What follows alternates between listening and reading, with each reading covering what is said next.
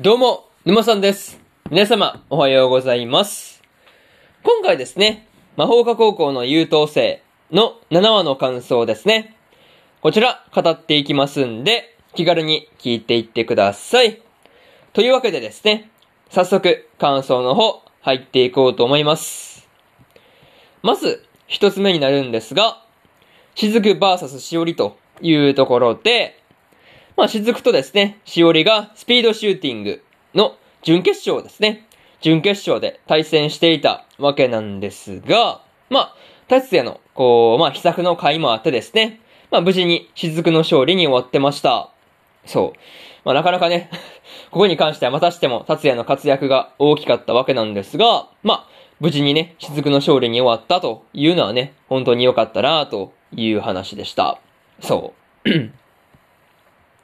まあ、正直ね、準決勝までのしおりの成績を見ればですね、雫が勝てるのかどうかっていうところに関してはですね、まあ不安しかなかったわけなんですが、まあ無事にね、こう、まあしおりに勝てたっていうところはね、安心したし、何よりすごいびっくりした話ではありましたね。そう。まあにしてもね、こう、しおりの魔法であるですね、アリスマティックチェインですね。は、まあ、打ちむい、打ち抜いたですね、こう、的の破片の、こう、動きとか位置とかね、なんかその辺のこう、動きと位置までね、把握しているんだっていうところの、まあその正確性ですよね。なんかその辺がマジですげえなっていうことをですね、感じたところではありましたが、まあね、それをこう、それに正直勝てるとは思ってなかったんでね、そう、マジかっていう感じではありましたね。またね、こう、スピードシューティングに関してですね、雫に負けるまでは、しおりがですね、こう、まあ、結構自信満々な感じがあったし、まあ、なんかそういうところを見ればですね、まあ、こう、雫に負けてしまって、こう、ショックを受けるっていうところですね。なんかそういうところもですね、無理ないのではないかなっていうことをですね、思ったりしました。まあ、自信があるからこそってやつですよね。そう。まあ、そういうところで、えー、まず、一つ目の感想である、雫 VS しおりというところ、終わっておきます。で、次、二つ目ですね。しおりの過去というところで、しおりの過去の話がですね、出てきていたわけなんですが、まあ、こう、家がね、没落したっていうところから、必死に頑張ってきたっていうところですね。なんかそういうところがよく伝わってくるなっていう話でした。またね、こう、その過程で、愛理に才能を見出されたわけなんですが、まあ、こう、雫に負けたことで、まあ、こう、まあ、自分が悔しいっていうのもあると思うんですけど、まあ、こう、愛理に申し訳がないっていう風にね、思っているあたり、やっぱりこう、愛理に対して相当な恩義をですね、感じているっていうのがわかるシーンだなっていう風にね、感じた話ではありました。まあ、でもね、水尾先輩がですね、愛理に対し、あ、まあね、愛理が、こう、しおりに対して、こう、まあ、高め合っていける存在だっていう風に思っているんだということをね、話していたわけなんですが、まあ、それで、こう、しおりがですね、無事に立ち直ることができたっていうのはですね、いや、本当に良かったなっていうことを感じたりしました。まあ、そんな愛理と、愛理とですね、まあ、しおりがですね、まあ、こう、スマホの待ち受け画面ですよね。あれがこう、初めて戦った後に撮ったらしい感じのね、まあ、こう、二人で一緒に撮ったらしき写真になっているっていうところもですね、なんていうかこう、まあ、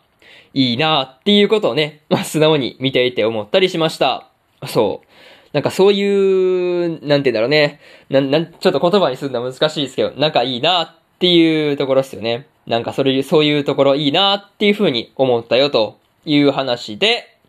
二つ目の感想である、しおりの過去というところ、終わっておきます。で、次、三つ目の感想に入っていくわけなんですが、三つ目はですね、バトルボード予選というところで、バトルボードの予選がですね、行われていたわけなんですが、トーコもですね、ほのかもそれぞれ1位でね、予選通過しているっていうところはですね、すごかったなっていう話ですね。そう、マジですごかったなっていうふうに思ったわけなんですが、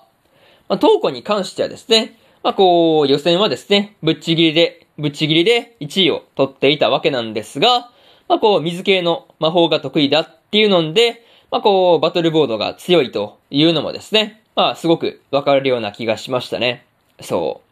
まあそんなトーコに、トーコ相手にね、まあこうどう戦っていくのかなとかね。なんかそういうところは、まあ結構気にはなる話ですよね。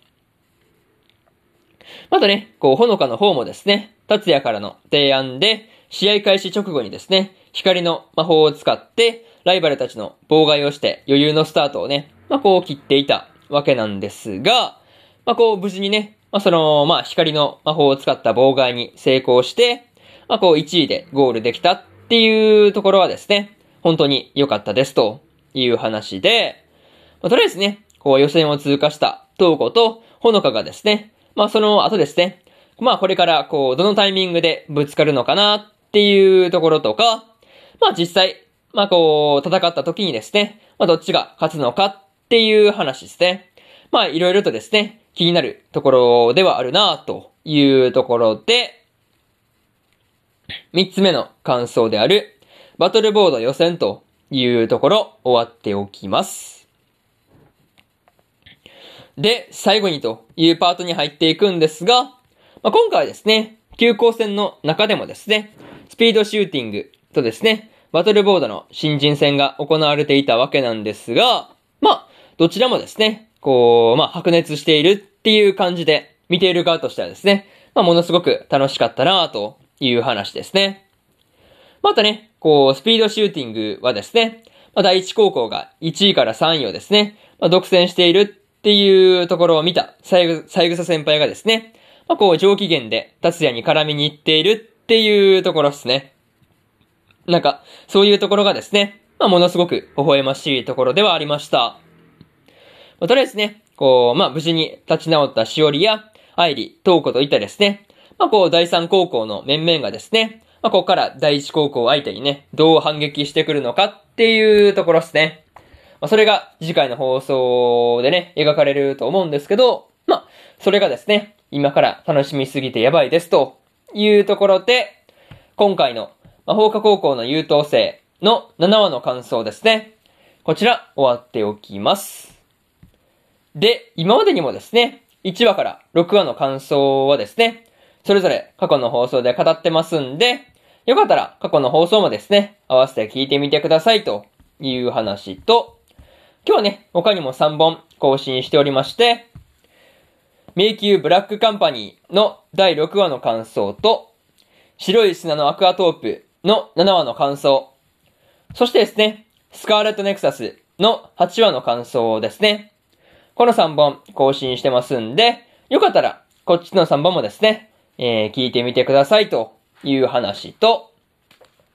明日ですね、明日は4本更新するんですが、出会って5秒でバトルの第6話の感想と、サニーボーイの第6話の感想、そしてですね、探偵はもう死んでいるの7話の感想と、日暮らしの泣く頃に卒の8話の感想ですね。この4本更新しますんで、明日もラジオの方聞きに来てください。というわけで、本日2本目のラジオの方、終わっておきます。以上、沼さんでした。それでは、次回の放送でお会いしましょう。それじゃあまたね。バイバイ。